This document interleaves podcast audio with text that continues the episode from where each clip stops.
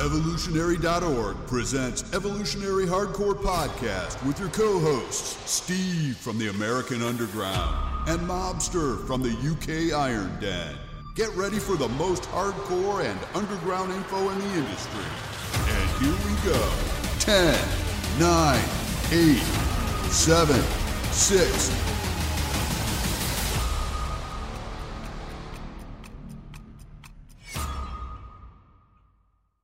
evolutionary.org hardcore coming your way. Steve Schmee in joining me from across the pond, your favorite guy out there, the mobster. How's it going, man?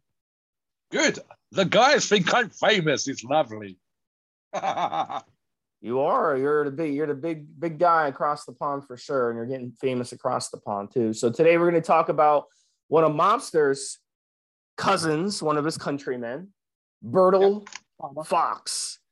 And Bertil Fox was a fascinating guy. He was a lot of things. He was an incredible bodybuilder. And believe it or not, he's also a murderer. And we'll we'll mm. get to that later on the show. And Mobster has a lot to talk about on that and Mobster's theory as to what went wrong with Bertil Fox. So yeah. one of the most impressive British bodybuilders of the 70s and 80s, born in 1951, spent 25 years as a pro bodybuilder. He his nickname was the was brutal Bertil. Yep. And he had an absolutely intimidating physique. He was only five foot eight, so he was a shorter guy, my you know shorter, closer mm. to my height, but he was 245 pounds and he had 22 inch arms. So I don't care if you're six foot five or whatever this guy was an absolute machine if you if you ran into this guy. So, and uh, yeah, mobster, I know you want to jump in in this one. Said, what we, we would we would say he was thick as a brick. He guys, I look, I double checked his physique this morning part of the pre-show research. Great cast for a black man, great thigh separation, and and just and in, uh, it's, it's hard to put into words, but just sort of a massive brick shaped lump of meat. Physically, very, very impressive. And I know we can get into which bodybuilders were better for different decades and all the rest of it, but go back, look at the photograph, and tell me he's not physically impressive, Steve. He, he, he's, he's, I mean, we're talking about 40 odd years ago, which, you know, makes me feel old as fuck, but 40 odd years ago, thick as a brick.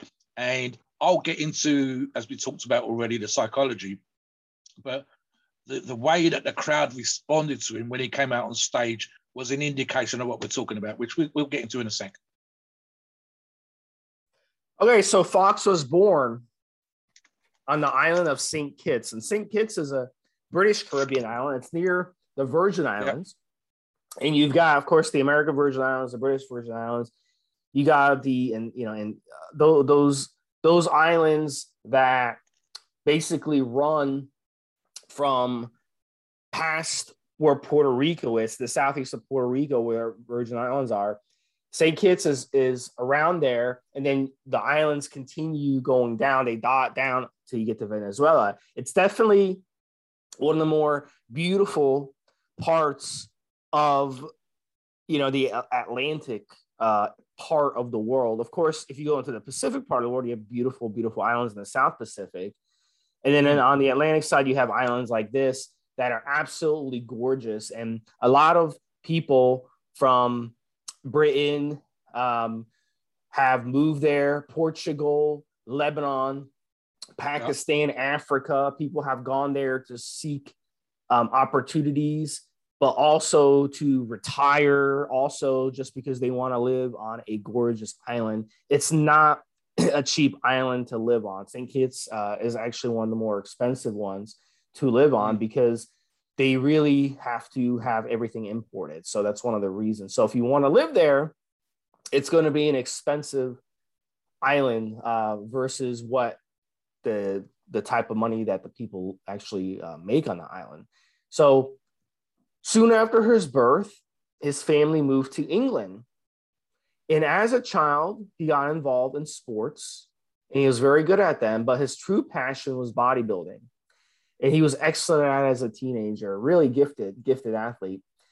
His father died, he was just 14. So he used that as motivation to hit the weight room. 18 years old, he was already kicking ass. He won the 1969 Junior Mr. Britain. And then two years, he had two straight wins in 1971 by winning Junior Mr. Europe. Then he would win Mr. Universe and Mr. World a few years later. So the guy from a young age was, you know, doing a lot of things that a lot of people have not done uh, so young. So to to have that kind of, you know, that those kind of, you know, really wins under your belt at such um, an age is really incredible. He was really talented. I'm going to jump in here very quickly, Steve, and something that some of you guys, it's one of those things when you go to certain gyms and someone else, an older hand, so to speak, sees that you've got potential and comes over and offers their assistance. And there's a lot of, in the modern age with the internet and whatever else, and even on the forums, it can sometimes be difficult to feel that this is appropriate uh, and whatever. But here's the thing Bertil Fox, fantastic genetic talent. And he was extremely lucky, Steve. I'm saying 15, 16. So before before we started competing, um, I think the fella that he ran into was another uh, black bodybuilder called Howard Greaves. I'm gonna, I might have got the first name wrong. I think Greaves is definitely right on the surname.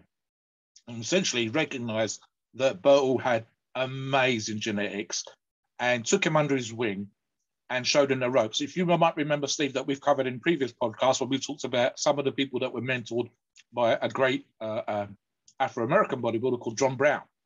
Uh, and Shawn Ray, for example, is included in that particular list. This is uh, Bertil Fox had Howard Greaves, and Howard showed him how to train, how to diet, how to get into condition, how to get into shape, and so on and so forth. So he's extremely lucky. But that, of course, as we've just said, combined with his great genetics, is the reason why he was winning, as you say already, the 1969 Junior Mr. Britain. And these would be, I'm going to say, NABBA competitions before uh, the EFBB didn't even exist then and before he started competing with the IFBB. At 18 years of age, winning the Junior Mr. Britain because he had guidance right from the beginning of his training and someone who had a great physique, knew the game inside out, and was able to show him how, how this stuff can. And of course, Steve, you and I, we cover these kind of things on the forum when we talk about us ourselves giving out advice. So sometimes, guys, it's worth lifting because we know what we're talking about. We've been around and we can help you like Howard was helping Bertil back in the day. Back to you, Steve. So Joe Weider had been spending a lot of time recruiting the best British and European bodybuilders and convincing them to move to the USA. He was kind of the ambassador to bodybuilding to, to get them over. And Fox would indeed move to California and shoot for some IFBB competitions. In 1981, he got a very strong fifth, the Grand Prix Belgium. And he was 30 years old at that time in 1981. The next year, he was runner up at the Night of Champions and eighth at the Mr. Olympia. In 83, he would get second place at the Swiss Grand Prix and fifth at Mr. Olympia. He would get seventh at the 1986 Mr. Olympia and finish in the top 12 over the next two years. So some of his other highlights that you know we want to go over here. So Arnold Classic in 1989, he got sixth place. Grand Prix Melbourne, sixth place. World Pro Championships, fifth place. And then in 1992, he placed 16 at the Arnold Classic, and then the Pittsburgh Pro Invitational got ninth.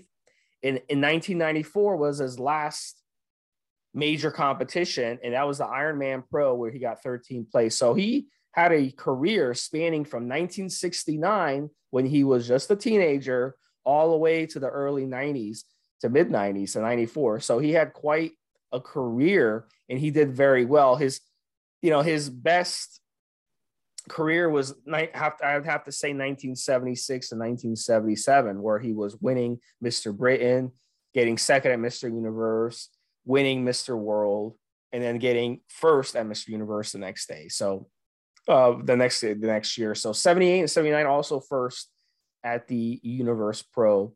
So yeah, he had heck of a career and you know, he he definitely went up against some of the best of that era.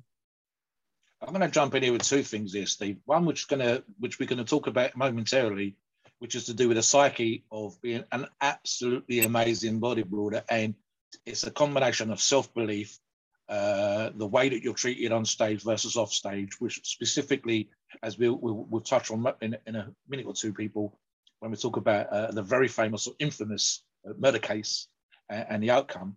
But uh, let's touch first, very quickly, Steve, on training um, during this time that Steve was talking about. Uh, and, and, essentially, uh, he was one of the power builders when power builders didn't exist. I mean, prior to Bertil Fox coming along, you had guys like Reg Park doing 500 pound bench presses and so on. But there was, I'm, I'm old enough to remember Bertil Fox on the first time around because he'd be on the front cover of UK bodybuilding magazines like Bodybuilding Monthly back in 1980 and doing a whole stack on a pull down machine with tricep press downs. And obviously, for pre show research, we look at some of the numbers. And in my mind, for example, try this, uh, Steve, for size 195 pound dumbbell bench press, 535 pounds, I think was his top weight, four reps. There's a video out, and you could find samples of this on uh, YouTube. Uh, 400 pounds and change uh, T-bar rows and other numbers like this and, and this we're talking typically five sets of eight for pretty much all these exercises. I think uh, 250 pound behind the neck press, five sets of eight. So uh, moderate volume, uh, moderately low weight, sorry, repetitions, but big fucking weight. Some of the numbers I was actually amused by because I know that some of the numbers come from UK workouts. And even when he went to the States, he had the same problem. And the problem was that most places he went to didn't have the dumbbells that went big enough for him to do more weights. So, for example, we've got him doing 400 pound T-bar rows, but only 150 pounds on the dumbbell row. And that's because most places that was the biggest dumbbell they had. So Bertil Fox was stupidly strong for his time. And uh, Chris Lund was taking lo- loads of the pictures of all the pros at that particular time. So I become famous and, and joined the Weider organization. But Bertil was one of those guys that you knew you were going to get good photographs of because it wasn't fake weights, it were real weights. The form arguably would be loose. And I'm going to say that as a guy that uses loose form on, for example, my, my crazy uh, heavy uh, hammer curl, hammer dumbbell curls. And Bertil was in of their ilk. So we're not talking about super tight, focusing on the muscle form here, but the weights were so damn heavy, a la perhaps uh, Ronnie Coleman, um, that the, he he was able to respond and had that kind of mutant thing where he throws the weights around and still looks fucking amazing. So yeah, so the training then, the, I mean, talking about again 1980s, 1990s diet. So you know, lots of eggs, lots of steak. Not we're not talking about carb manipulation. You're not talking about keto diets here, guys. This was just, I mean, British food uh, of that time would not have been great the American diet when he went to the States. So there were places in the, in the US that was just starting to serve bodybuilders. Some of the places around Gold's Gym in California. So we're not talking about what meal prep as we'd understand it now. Very simple, probably just chicken breast and rice. Very, very simple diets. No access to the protein powders that we have today. No access to the supplements that we have today. Uh, and some of the, I mean, literally just starting to come onto the scene as he was leaving, Steve. So his ability to respond to this loose style of training and what we would now see uh, uh, as, you know, not I wouldn't say a poor diet, but just not ideal, and to still have the physique and to still be moving some of those numbers. He, he would probably, I would probably put him in the top five, top six in terms of strength of bodybuilders, certainly for his time. And even now, he'd be at an elite strength uh, bodybuilder for top top three, top four percent of any gym in the country right now if he was still around lifting at that kind of level. I mean, just 195 pound dumbbells probably had those made up. And I think Joe Gold, for example, because there's photographs and videos, you can see Joe Gold at World Gym going through uh, stuff with him. Joe was the kind of person at that time that was making weights up for athletes. For example, he did the same thing with Lee Priest. So the, the only reason he probably able to access a pair of 195 pound dumbbells is because someone made them for him, and he would be one of the two, maybe three people in the gym that would be able to do something with them. Back to you, Steve. Yeah, and um, I'm not quite sure if he's still working out to this day. He right now he would be Prison. Yep, but he'd be in, in his 70s. So, uh, but he is still alive as far as Yeah. we look. Maybe by the time you guys listen to this, he would have passed away. But so let's go over what happened and we'll talk about a steroid cycle at the end. Yeah. So, September 30, 1997, he had an altercation with his ex girlfriend, who was a model, and her mother at the dress shop in downtown St. Kitts. Bazatir, I believe it's called Bazatir, Bazatir, St. Kitts. Apologizes for mispronouncing it. Yeah. While struggling with his gun, he ended up shooting both of them near the door as he was getting kicked out. He claimed to the court that it was self defense.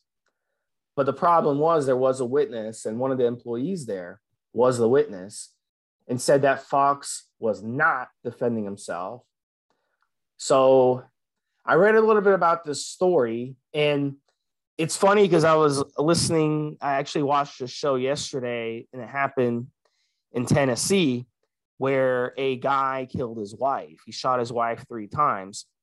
And the difference was there was actually video of it happening. And she was actually hitting him, and she had a bat. She was threatening him with a bat. So he took a gun and he shot her, right? And it's on video of her hitting him with the bat and hitting him on his head, beating up on the guy. He was getting, you know, he was being abused uh, physically Yeah. in the relationship because she was on, you know, she had a drug issue, she was bipolar. And even with that video evidence, he still got charged with murder and he ended up getting getting it plead down pled down to manslaughter and he got 15 years but with the possibility of parole after three years it's a famous story that happened you know in the united states and, and tennessee. And without that video he would have gotten life in Oh, prison. life. Yeah. but because of that video even with that video he still pled down because he was worried if it had gone to trial he would have got 40 years.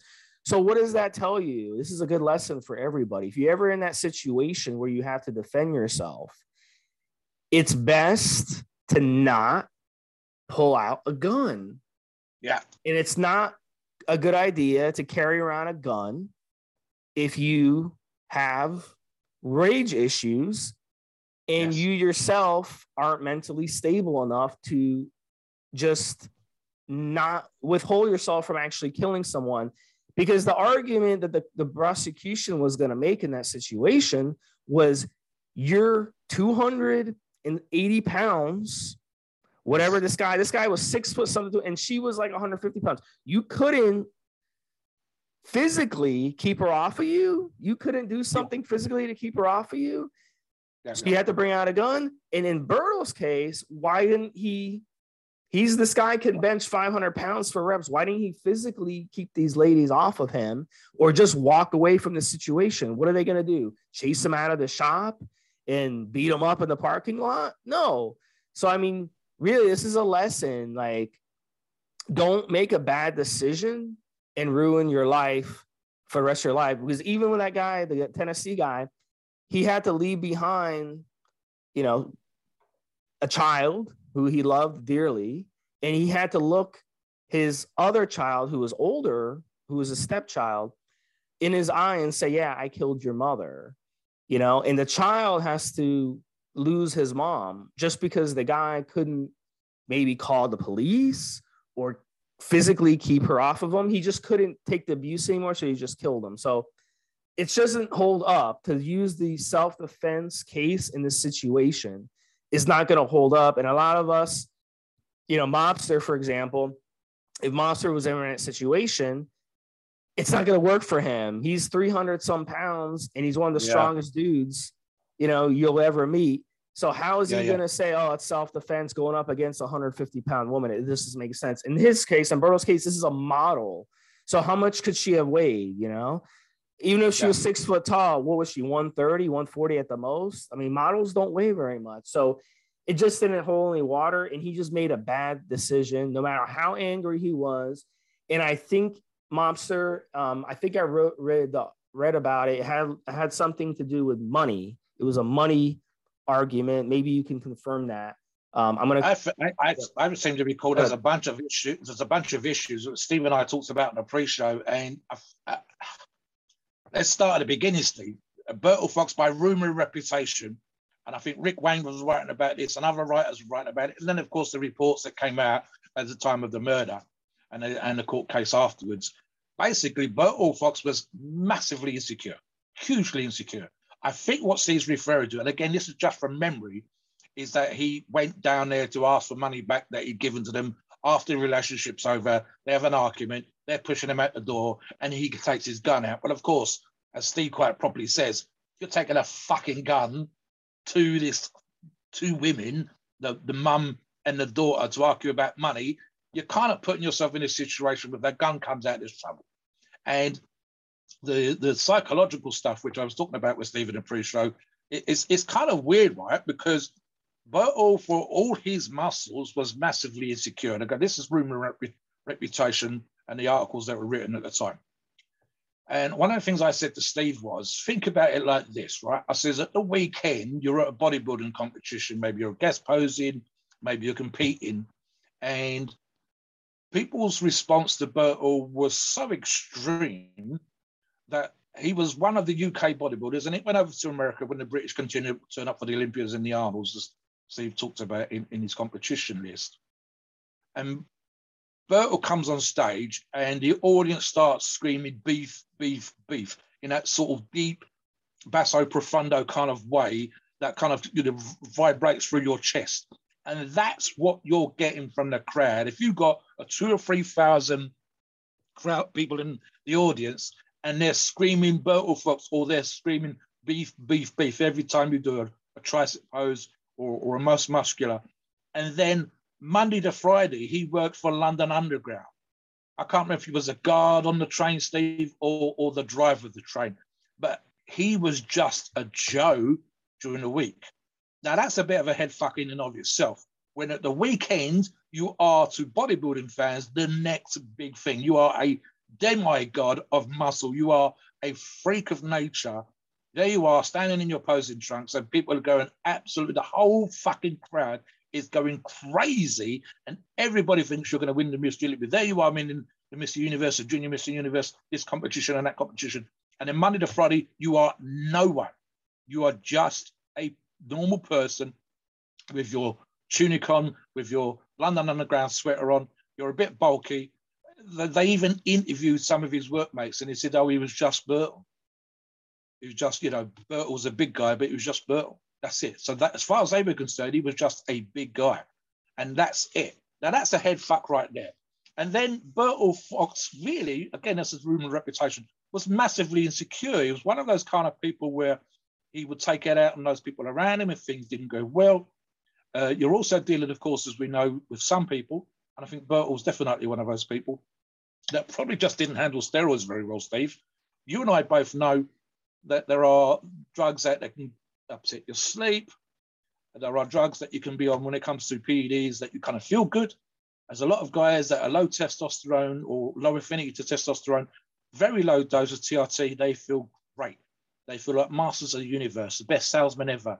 I'm going to kick this ass. I'm going to do that. And and and for me, and I don't know about you, Steve, I just feel okay. I'm probably more moody, more argumentative, whatever, off more likely to kick off, such as it is, and the rarity that happens at my old age, off steroids than on.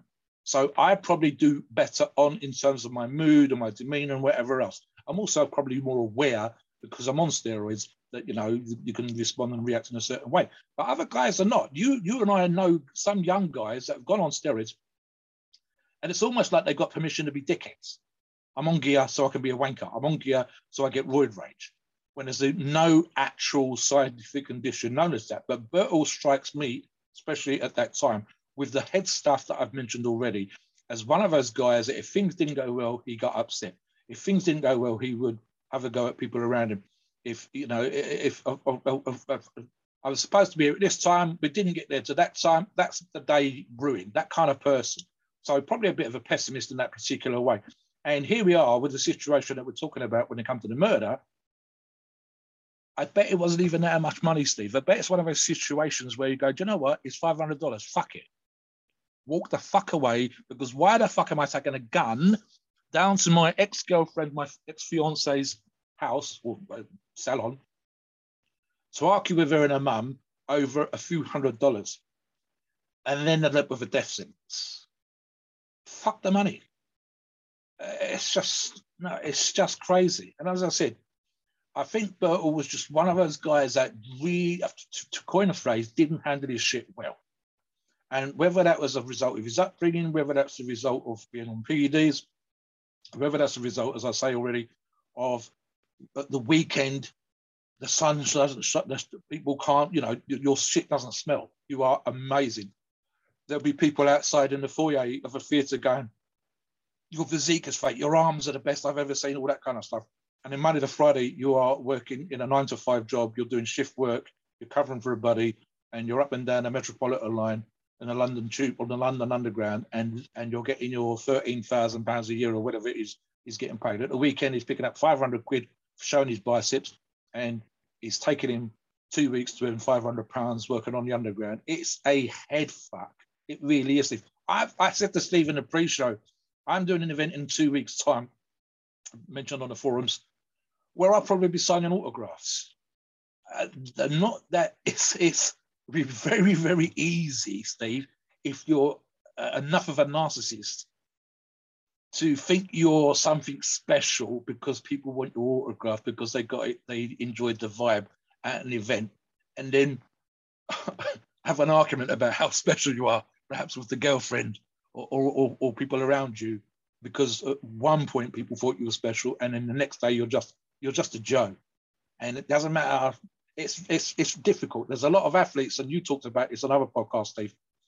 A lot of athletes where this is you're not this is the one thing that you're not taught in all the coaching that you do to become say for example a great pro ball player is how to handle your shit and that's why so many guys go crazy and, and ruin their money. That's why so many goes crazy and get on drugs. It's why so many don't know what to do with themselves when their career is over. And this is kind of what we're talking about. And Bertil's probably an extreme example of that, where the psyche of the athlete, and of course, in his particular case at this point, a retired athlete, a former Mr. Universe, someone who used to be strong, and already had those issues when he was strong, when he was Mr. Universe, then carries off into the situation when you're retired. Uh, and, and, and again, uh, don't, don't, if you're going to go argue with your ex, if you're going to go argue with your ex and a, and a mum, don't take a gun with you. It's just kind of one of those, you're asking for, a, a, it's just going to go to shit in about five seconds flat. What, what you're taking a shooter for, like Steve says, when your your ex fiance is a model, 140 pounds, maybe, probably less. A mum, even if she's a big woman, it's it's two women, and you are one of the world's strongest bodybuilders of your time, and you've taken a gun. It's just it's never going to end well, Steve. And in this particular case, two dead women and a death sentence. Uh, if you don't mind, Steve, I'll, I'll, I'll jump straight into that if that's okay with you yeah and let me just let me just yeah let me just let, let everyone know what the charges were exactly. So he got charged with double murder and he got imprisoned without bail. A four-day trial held a few months later led to fox facing a possible sentence of death by yes. hanging. So get into that for sure yeah. Right so uh, where i worked in central london back in the day living up in the valleys of wales now um, we have something in the United Kingdom called a Privy Council. And Bertil Fox's briefs, his, his legal team, were amazing because here's a guy that should have hung. Uh, and, and what Steve mentioned earlier on kind of helps him enormously.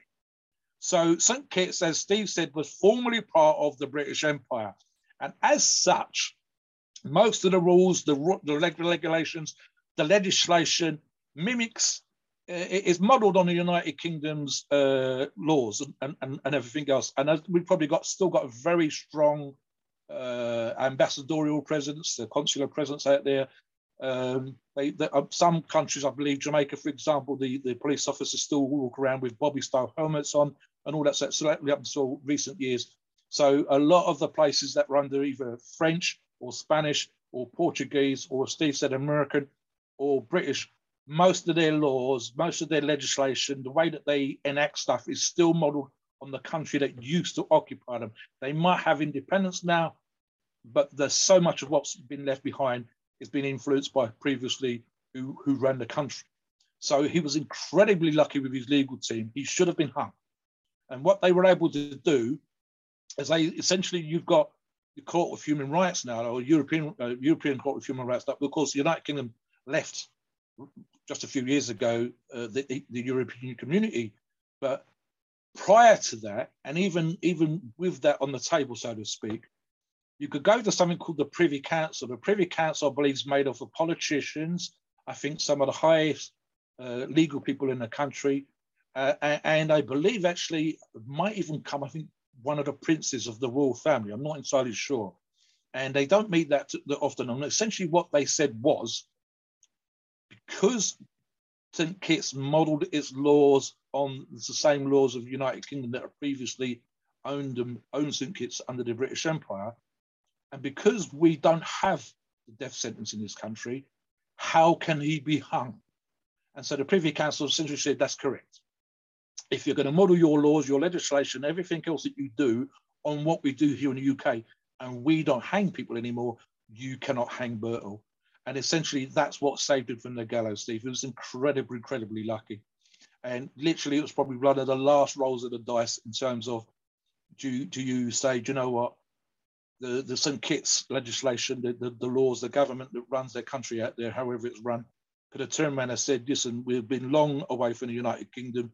Why are we listening to this particular thing? If we got independence, we got independence, and we should be able to uh, uh, enact our rules and laws as we see fit as an independent country. But they didn't.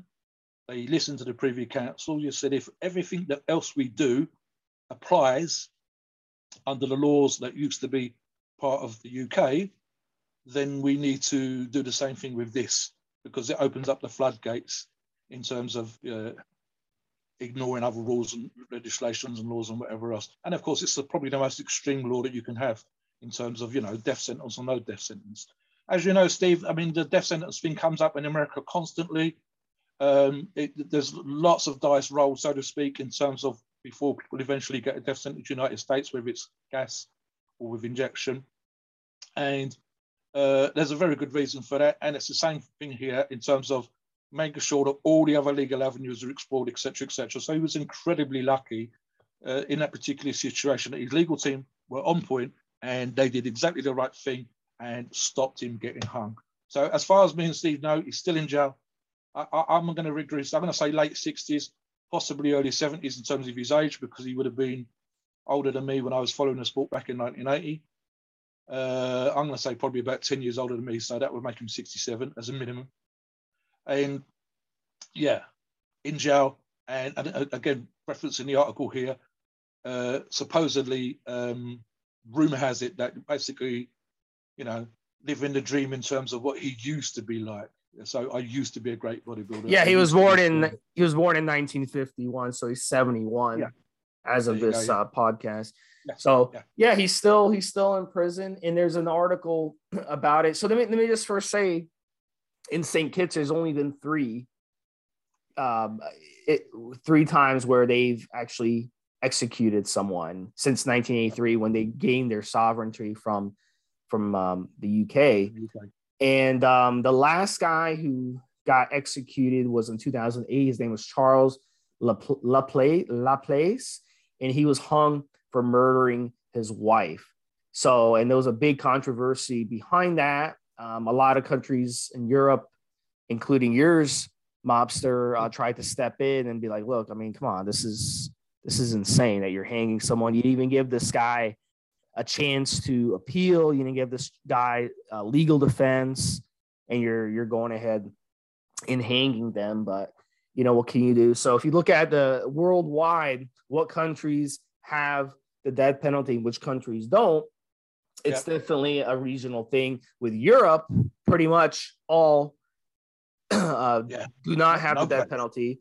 Yeah. And in pretty much all of the Americas, banning the death penalty, except for the US and several places in the Caribbean, such as St. Kitts, that still have it. So in the US, um, you know, you guys in Britain probably view the US really, really, you know, backwards and stuff. And a lot of that is true. Um, parts of the US are really, really behind the times.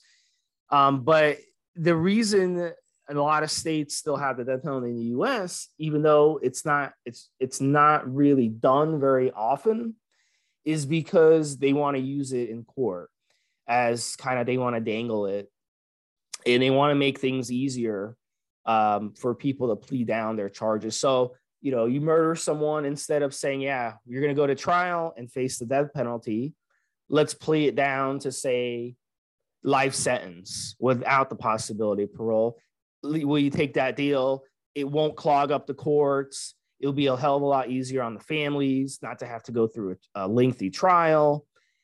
And that kind of is, you know, it helps everybody, you know, in that situation. It's a win win across the board. So that's one of the reasons why. But in some states like Texas, they love executing people. It's like, you know, they get off on it, you know. So it just depends on, on what part of the, the country. Your pal Body Monster, I'm sure he he uh, he enjoys it. Yeah.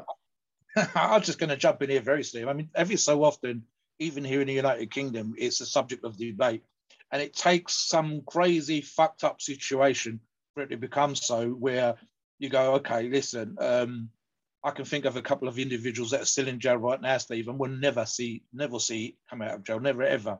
There's one that's locked in a sort of perspex cage within a cage, like sort of Hannibal Lecter, uh, who killed people when he was uh, allowed out on onto uh, on the block, not still in prison, and killed three people, him and him and someone else. And uh, it's just it, this guy is just probably never ever going to be able to mix with anybody else, like ever. Uh, so it's one of those kind of situations where is, is he mental? Is it a sort of mental illness? Literally, that he can't be around other people, and the only people that is, you know, is food's pushed for a slot, and it's like something archaic. But then you also have constant stupid situations. It's one thing to have uh, most murders, as Steve know, most murders are, you know, either accidental or fucked up emotional situations. And even Birtles could arguably down, put down to, you know, him, him not having his head screwed on right and then going down to have an argument with his ex, ex-fiancée and, and her mum. So it's an emotional situation. It's not necessarily that he planned to go and kill them. And so you can say, right, in that particular situation, perhaps we shouldn't give them a death sentence. But where someone's deliberately gone out to kill people, when someone's gone on a rampage, and we've had that here in the UK. Not often it has to be said, but enough times that these kind of things come up. And the same thing applies to other countries around the world. You go, is it something we should just do as a matter of course, which it should never be? After all, you are taking someone else's life. Or should we have just extreme situations where to put this person in prison, they're never going to see daylight. It's going to cost hundreds of thousands, if not millions of pounds and millions of dollars and they're just playing good old fashioned evil, or pretty much every person's definition. The argument is always going to be for and against. It's always going to be right. If we start killing people, where do we stop? And we might as well do it for this, this, and this, and so on and so forth. Versus, you know, just allowing for these extreme examples. If someone blows up an airliner and they kill 200 people as a terrorist, if someone takes a gun, and we've had this here in the UK, never mind what you just said recently out of the States, and, and takes, uh, uh, uh, for example, here in the United Kingdom, Dunblane and goes and kills school kids and then kills neighbours, uh, kills his mum and then killed taxi drivers. That particular person, uh, we changed the laws with regards to gun ownership of the country as a result of that, but we didn't hang him. And it was one of those situations where we should have just hung him. He was crazy. He's gone on a rampage. He's killed everybody from his mum on downwards. He's gone to a school. He's shot teachers, got shot kids. He's just an absolutely fucking crazy. It took four hours to bring under control. Uh, uh, uh and you go, right, it's just hanging. Let's not fuck about. The, the, the two idiots that killed the young boy, uh, 10 years of age, 11 years of age, killing a five year old, uh, still doing stupid shit, still fucking getting into trouble. Um, but do you want to hang 10 year olds? You see, it's, it's just, it's really, really difficult uh, and, I think I know what you're talking. Is that the story where they put battery up the little kid's butt? Oh, that's what they said. They took him to a railway line and they were. Yeah, yeah, yeah, I, I, saw that story. Yeah, it's, it's on them or crazy. Yeah. One of those. One yeah, of yeah. those. One of the individuals has been done for um, having kiddie porn on his computer and a bunch of other stuff. Yeah, And yeah, it- they, it- they, are it- fucked up. Yeah, they're just fucked We've up. had Probably people yeah. go to jail. We've had people go to jail for revealing in this country their real name because they they go under fake names now, and even um, for saying where they've been seen in person. And it's gone on the Facebook, and they've been arrested and charged for putting that information out into the public domain because the, the, the law is supposed to protect these two particular people. One specifically, I say, is an absolute complete and utter prick, versus the other guy that seems to have sort of got his act together and not not not got to prison and not fucked up since, but the other the other fella has. And in that particular case, you're just dealing with a truly evil individual who was probably the leader of the gang, so to speak, of the two of them back in the day, and they were uh, arguably on the cusp of what's called legal responsibility at their age, and they were, they killed essentially a, a, a child that was half their age, four or five years of age, and so you've got those kind of situations. Then when you argue about it, in Bertle's case, as I say, without going too much down that particular rabbit hole, Bertle for me was an incredible bodybuilder who struggled with being arguably an incredible bodybuilder. And it could then we could get into specifically, as we will momentarily, his PED use. But he strikes me as perhaps someone with all the other issues he's got going, with the mentality that he had, with the psyche that I've dealt with in terms of being amazing at the weekends and just a Joe during the week. And then potentially, arguably, someone who did not handle PED use very well to boot on top of that. But given that he probably retired, I was going to take a guess and say that he wasn't on performance enhancing drugs when he committed the murder. I think we're really dealing ultimately with Bertle's psyche and how he saw himself in the world uh, versus whether he was a good responder or a bad responder.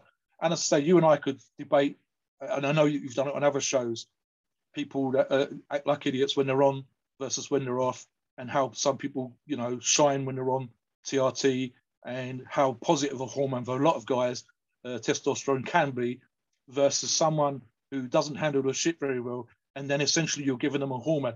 I mean, very quickly, Steve, before we talk about his particular use, just this week, we had on the forum a, a fella talked about how he felt on cycle. And I said to him, it comes down to something like that. There's guys that struggle with sleep when they're on cycle.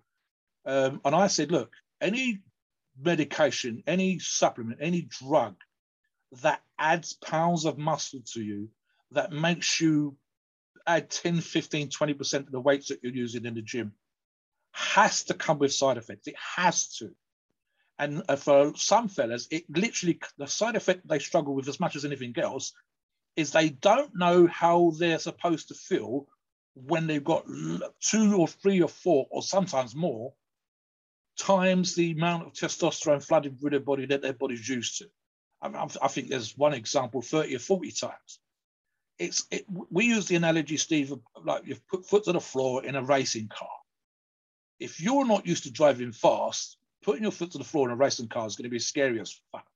It's 800 horsepower. The car weighs 300 kilograms. You're flying down the racing track. It's scary. You're just putting the brakes on. You're crashing into the barriers, etc., etc. For guys that are not used to 800 milligrams or 1,000 milligrams of testosterone in various forms, and their body's normally got the equivalent of 200 milligrams floating around, you've suddenly given them five times the amount of testosterone, and it's like that foot flat to the floor, and they don't like how it feels. They literally get anxious because they don't like how they feel.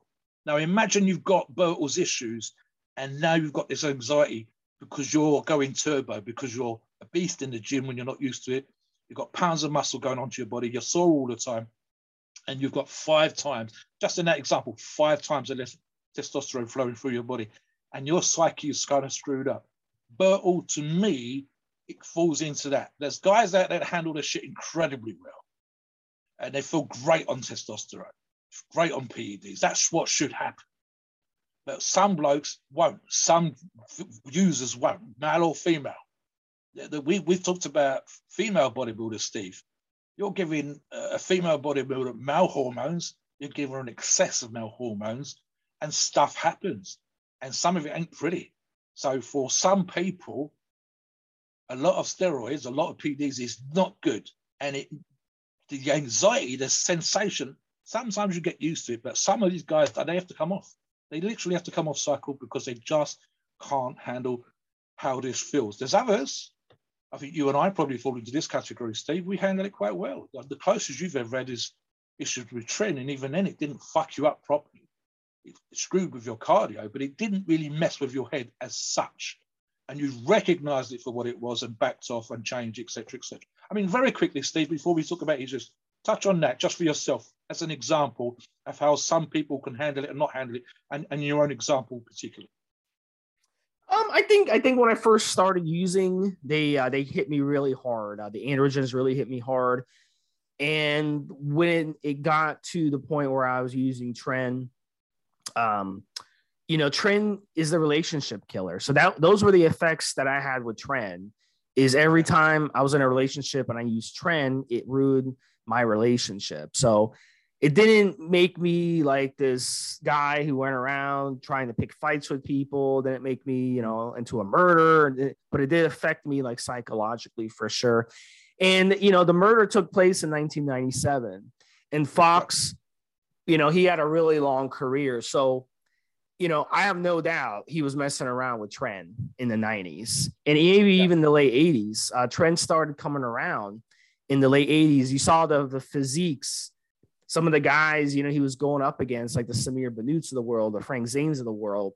He wasn't going against guys who were on Tren at that time. But once they get in the late 80s and then the 90s for sure, then they started using Trenbolone. So I think for his peak years, the steroids that he was messing around with, there were really four that he was messing around with Decadurabolin, Primobolan, Dianabol, and Proviron. Those were the four that they messed around with in the day. So we'll link an article which gives you a layout of one of the simple cycles he would have used back in the 70s, late 70s, mid 70s. And Decadurabolin, 800 milligrams per week. Primobolan, 800 milligrams per week. Uh, there's been rumors where Arnold has actually told people he used to use 100 milligrams of Primobolan per day. So that would make sense that that would get you that 800 milligrams per week of Primobolan. He probably went a you know a little bit higher to got to get a lug up on his competition. Throwing the Dianabol in there gives you that androgenic kick to the cycle. Deca and Primo, they're not androgenic; they're very mild. So throwing in that Dianabol made them work even better. And he throw in the Dianabol here and there. If you throw in too much of it, you're going to get water weight. You're going to get bloated. So in his case, he wasn't throwing a lot of Dianabol. He was very smart about how he was using it. And then the Proviron, you throw in the Proviron in there. I don't think back then they really understood the science behind Proviron, but we know that today, if you use Proviron in a cycle, it binds to SHBG, sex hormone binding globulin. It binds very, very well. So it helps your whole cycle work even better. It helps with libido when you're using decadurabolin. It can um, throw off your dihydronandrolone and dihydrotestosterone ratio in your body. So by running the Proviron 50 milligrams a day, maybe even 100 milligrams a day, why not? It wasn't expensive to get Proviron in those days, and they were getting the real stuff. So, you know, um, running the Proviron balances your DHT and your DH, uh, DHN in the body. So, you know, the science behind it wasn't well understood. A lot of guys today who are, you know, uh, mobster your age or older, who are on social media blabbing, you know, blabbing their mouth like like we are, they don't really know what the fuck they're talking about, unlike us. But they'll actually talk about Proviron. Oh, I used to use Proviron back in the 80s. We used to use Proviron, but they didn't really understand why, the science behind why they used Proviron and they didn't really understand it back in the 70s either. They just knew that it helped. Hey, it helps with our libido. It helps with our erections. It helps with the cycle being better. It helps us harden up. So hell yeah, we're going to use Proviron. And it was available. Pharmacy grade Proviron was available. Yes. And I'm sure yes. Bertel with uh, go when he would go to, you know, in Britain, he would walk right into the pharmacy and grab it. you know, and then he would. Well, he would have had access to farmer, as you say, imported. Yep. We were getting it from yep. France, yep. Greece. I'm sure he would take a boat to to an island, and and because St. Kitts, I believe, is two different islands. Uh, I'm sorry if I'm wrong on that. Uh, I'm sure, not sure, Mobster, you confirm that, but I think St. Kitts and it, it's St. Kitts and another island. So I'm sure one of those islands. I'm sure one of those islands had a pharmacy that he could just walk into and grab Proviron right off the shelf, even if he was he was there. But you know, regardless, those were the steroids that they would have used in the 70s. And then um, I'll let you touch on that, Mobster, and give us your thoughts. But let me. I was just going to say before I take us in, before I take us into the uh, disclaimer, guys something that's very important here, and I think it does actually apply, bearing in mind what we've been talking about earlier on Bertel. Uh, and again, we do see this on the forums where guys will come on and they will say to us, I'm doing such and such a drug, and I, I feel really, I mean, again, Tren is a good example. I feel really shit on Tren. You go, listen, you shouldn't be using fucking Tren without knowing it makes you feel really shit. But there are guys that can handle it. There are guys that love what it does to their physique. There are guys that love how they feel in the gym when they're on it. So you go, okay, here's the situation, right? If Steve and I were advising you, or anybody else for that matter, and such and such a drug makes you feel bloated, but another one doesn't, or you most people don't get bloated, but you do, or most people don't have problems getting to sleep, but you do. You go back to the person that's advising your coach, your guru, or whatever else, and you say, listen, I'm using that thing that you told me. As far as I can work out, it's 100% legit. It's from a great source. Um, I'm taking exactly the doses you said, and you know, I'm as fat as a fucking house. You know, my, my fucking head's my head feels like a balloon or whatever else. You know, I'm, I'm holding more like a motherfucker. What's your AI? So, and you have this back and forth. You have this conversation. This is how it's supposed to work. I think with Bertel, and as an example here, if his psyche is exactly as I said it was, then certain drugs I would have, as again as a guru, you go right. Such and such a person can handle it. It's perfectly fine. They got no problems with me whatsoever. But Bertel's not that fella, so we need to change it. I mean, a good example here, Steve, which you described, is the the Deca and the D-Bol. Now, for for most people, the Decker and the D-Bol, never mind a Primo and a Proviron, for most people, the Decker and D-Bol are feel-good drugs. Uh, Sutton Deca I've described as a great cycle for me before, and Deca's one of those ones that seem it doesn't fix your joints, guys. There's some argument about collagen synthesis in laboratory situations, but that's not what we're talking about when you're taking it to excess anyway. You've got the Decadic situation in and of itself.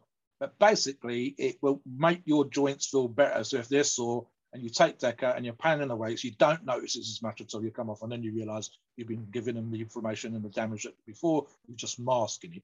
But for the most part, when you're on it, you feel better and it makes your joints feel better while you're on. And D-Bol, I think we've talked about, is almost, Steve, as a feel-good drug in and of itself, because you, you you feel big, you feel strong.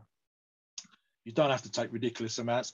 You have to, of course, watch the side effects from an oral drug. So both of these, arguably, as a cycle for Bertel, shouldn't have messed him up too much. But for example, I, I wouldn't want Bertel anywhere near Tren with what I think as a guru, as an advisor, as a coach, whatever, because I think he's the guy that's going to have problems with it. Uh, if there's if there is, and there really isn't, but if there is a thing such as roid rage, I would want to avoid certain drugs that would, for example, any of the drugs that mess with your hair tend to mess with other situations. There are drugs that just make you find good old fashioned irritable if that's your wet that way inclined. And Bertel strikes me as the sort of person where I would I would take some drugs in that I know other guys could handle incredibly well, and they would take them out for Bertel because he doesn't. And it would literally be, how can I get Bertel as full and as big as possible, which is exactly how he looks, Steve. As we know, guys, check out his photographs, check out his physique, versus having a upset, a grumpy, a miserable, an irritable Bertel because certain drugs were messing with his head, certain drugs were messing with his psyche. And of course, as we talked about before, these are problems that probably pre-exist and then they become exaggerated. And that applies to any of you guys listening, male, female. Got, got, how, how often do we see people coming onto the forum in this day and age, Steve, that are on anti-anxiety medication or they're on medication for depression, and we tell them quite clearly to tread very carefully when it comes to pretty much some guys. We actually just say to them, "PEDs are not for you." 100% PDs are not for you. But for the most part, low, low doses, or just try one drug at a time to see how you do with it. Go and speak properly to your doctor. And we talk about it that particular because if you're coming into this situation, training, how you perceive yourself when you're looking in the mirror, how you see yourself in terms of your strength, your relationship with yourself, and then you throw drugs into the mix, and you've already got issues that pre-exist. You have to tread carefully in terms of your advice. You have to tread carefully in terms of how that person's going to respond. And ultimately, guys, you're still talking about mixing medications up, and uh, too often the guys are not going to the doctors and not going to the person that's given them the antidepressant drugs, for example, and saying that I'm taking a feel good drug like testosterone. And again, Bertil Fox, in my opinion, struggled with his psyche, struggled with his perception of himself. And I, I, can understand, certainly when he was active with his career, Steve, how easy that would be. Even if you're just a normal fella and at the weekends to coin a phrase, your shit doesn't smell. You are going on stage and 4,000 people are screaming out your name. They are giving you money. They are giving you trophies. Photographers are taking your photograph. And then during the week, you're pushing a broom. During the week, you're cleaning windows. During the week, you're you're on a building site. You're just a working Joe during the week. The guys that you work with, the people that the, the colleagues at work, they just know you as the guy that works the coffee machine who the fuck are you? But at the weekend, 4,000 people streamed out your name. And with Bertil's psyche, with his ungodly strength, with his ungodly physique, and then arguably PD use, and then the situation that he ended up with, it just strikes me, Steve, it was a guy that you you'd be very, very careful in terms of PD use. If you was advising him, I wouldn't want anything in that system that makes him irritable. I don't want anything that's messing with his hair. As you say, some of the stronger drugs that affect the DHT anything like that that's messing with how he feels makes him sleep really badly, moody. I'd be careful again, for example, with the nutrition side of things again. Uh, it's bodybuilders are notorious for getting more irritable on low carbs and those kind of situations again. And the, the, if, even again, Stephen, I've touched on this in previous shows where when you're on low carbs, your brain works on carbs, guys. Your brain works on glycogen. That's pretty much, I think it's blood, oxygen, and glycogen. That's kind of how your brain works. And how many guys have been on extreme low carb diets will tell you how messed up their thinking was to the point where they couldn't drive straight, or it was like being drunk, or, or they kind of sort of zone out. Uh, and again, you're you're training like a beast. You're doing all this kind of crazy stuff. Now throw that and a messed up psyche into the mix, guys. Uh, it's it's a powerful combination. And ultimately, even though I would, I'd argue that he's retired from the sport, he's probably still training. He might have still been using promote PEDs when, when he was in St. Kitts, when he went back home, so to speak. And uh, and you're still dealing with a psyche. Uh, any situation where you're taking a gun to go and talk to and ask for money from your ex-fiance and her mum is is going to end up messed up. It's this just if you don't have any of those issues and you're not taking performance enhancing drugs, it's messed up. And then you do have issues and you do take performance enhancing drugs, it's double messed up. And he's not the only person this has happened to. You've got very famous American uh, wrestler in a similar situation doing a bunch of drugs, not just performance enhancing, but a bunch of drugs with mental issues that ended up with crazy situations. Craig Titus, that you and I have talked about in previous shows, talking about, uh, with regards to ecstasy and coke use and God knows what else, uh, a messed up situation. Uh, and again, you're talking about a guy that was headstrong, irritable, etc., etc. in Craig's case. So it's it's just it's just fucked up. Any final words, Steve, before we do disclaimer? Yeah, I mean, at the end of the day, guys, you know, the lesson is, and he talks about this. They interviewed him while he was in prison. He said, "Look, I've never been in any trouble trouble in my life. I never did anything. There's no history of violence, nothing. No, but he said he had one bad day and the thing is, you know, before you feel sorry for him, you know, because it's easy to feel sorry for him out. He has to spend the rest of his life in a shitty Caribbean prison. In the yep. pictures of that prison, it looks like a fort, an old fort. It's he probably good. you got clothes hanging, you know, they don't even have washers and dryers probably in that prison that he uses. They have to hand wash their clothes. But before he first saw from it was his own best friend. When I um when I looked up the story, that actually was the witness in the murder case. So his own best friend said yes, he did it. So you know, it's not like it was some random employee there who maybe didn't like him or was friends with his ex, you know, fiance or whatever, or friends with the mom. It was his own best friend that did it. So I have to be inclined to say that he made a really bad decision that day and he took the lives of, of two women, which, um, you know, unfortunately, um, you know, I can make the argument, hey, you let him back out of prison. Who's to say he's not going to go shoot someone else? You know, it's it's so in his situation, it's just a shitty, shitty thing that happened. And one bad decision in one split second can can have consequences the rest of your life. So oh yeah. I hope everybody, you know, thinks about that. And there's a lot of things that you can do that will ruin your life forever. So just before you let anger get to you, before you say, Yeah, I'm going to carry around a knife or I'm going to carry on a gun everywhere I go. Yep. I'm going to look for trouble and I'm going to use it. Just think twice about that, guys. It's not worth it. Sometimes you just have to walk away. I was actually in a situation like that um, a couple years back um, where I had a big dispute with someone and I could have went to my car, grabbed the gun, went back to the guy and just shot him and um, but I just got on my car and I drove away. As angry as I was, I got on my car and just drove away.